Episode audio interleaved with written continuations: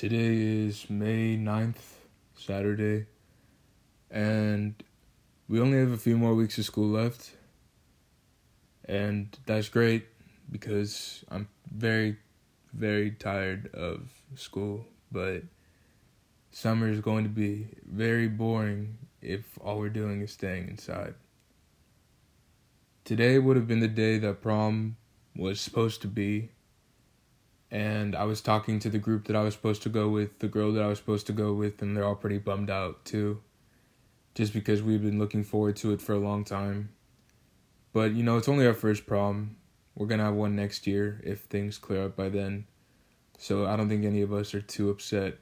Um, it's probably more upsetting for the seniors. And I was also talking to some of the teachers about it. They're kind of upset as well just because they wanted it for us. A couple of them were supposed to chaperone it. And that's why they tried to do this virtual prom thing on Zoom, which is it's nice and everything, but I feel like all it's going to do is just remind me that I'm not actually going to be there in person to be able to enjoy it. And I don't know about everyone else, but I personally have been trying to get myself good grades and everything so I could go to prom without any worries or anything. I don't know. Hopefully this year just ends quickly and things will start to open up. I know the state fair is probably going to be canceled this year.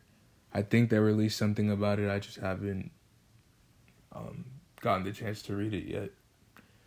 But yeah, I don't think the fair is going to be a thing this year, which is also something that we usually go to every year as a friend group. So, summer might be a little bit more boring than usual, but we're just trying to make it through the rest of this year. And yeah, that's all I have to say. So, I think I'm going to end it here. Sorry, this one's kind of short.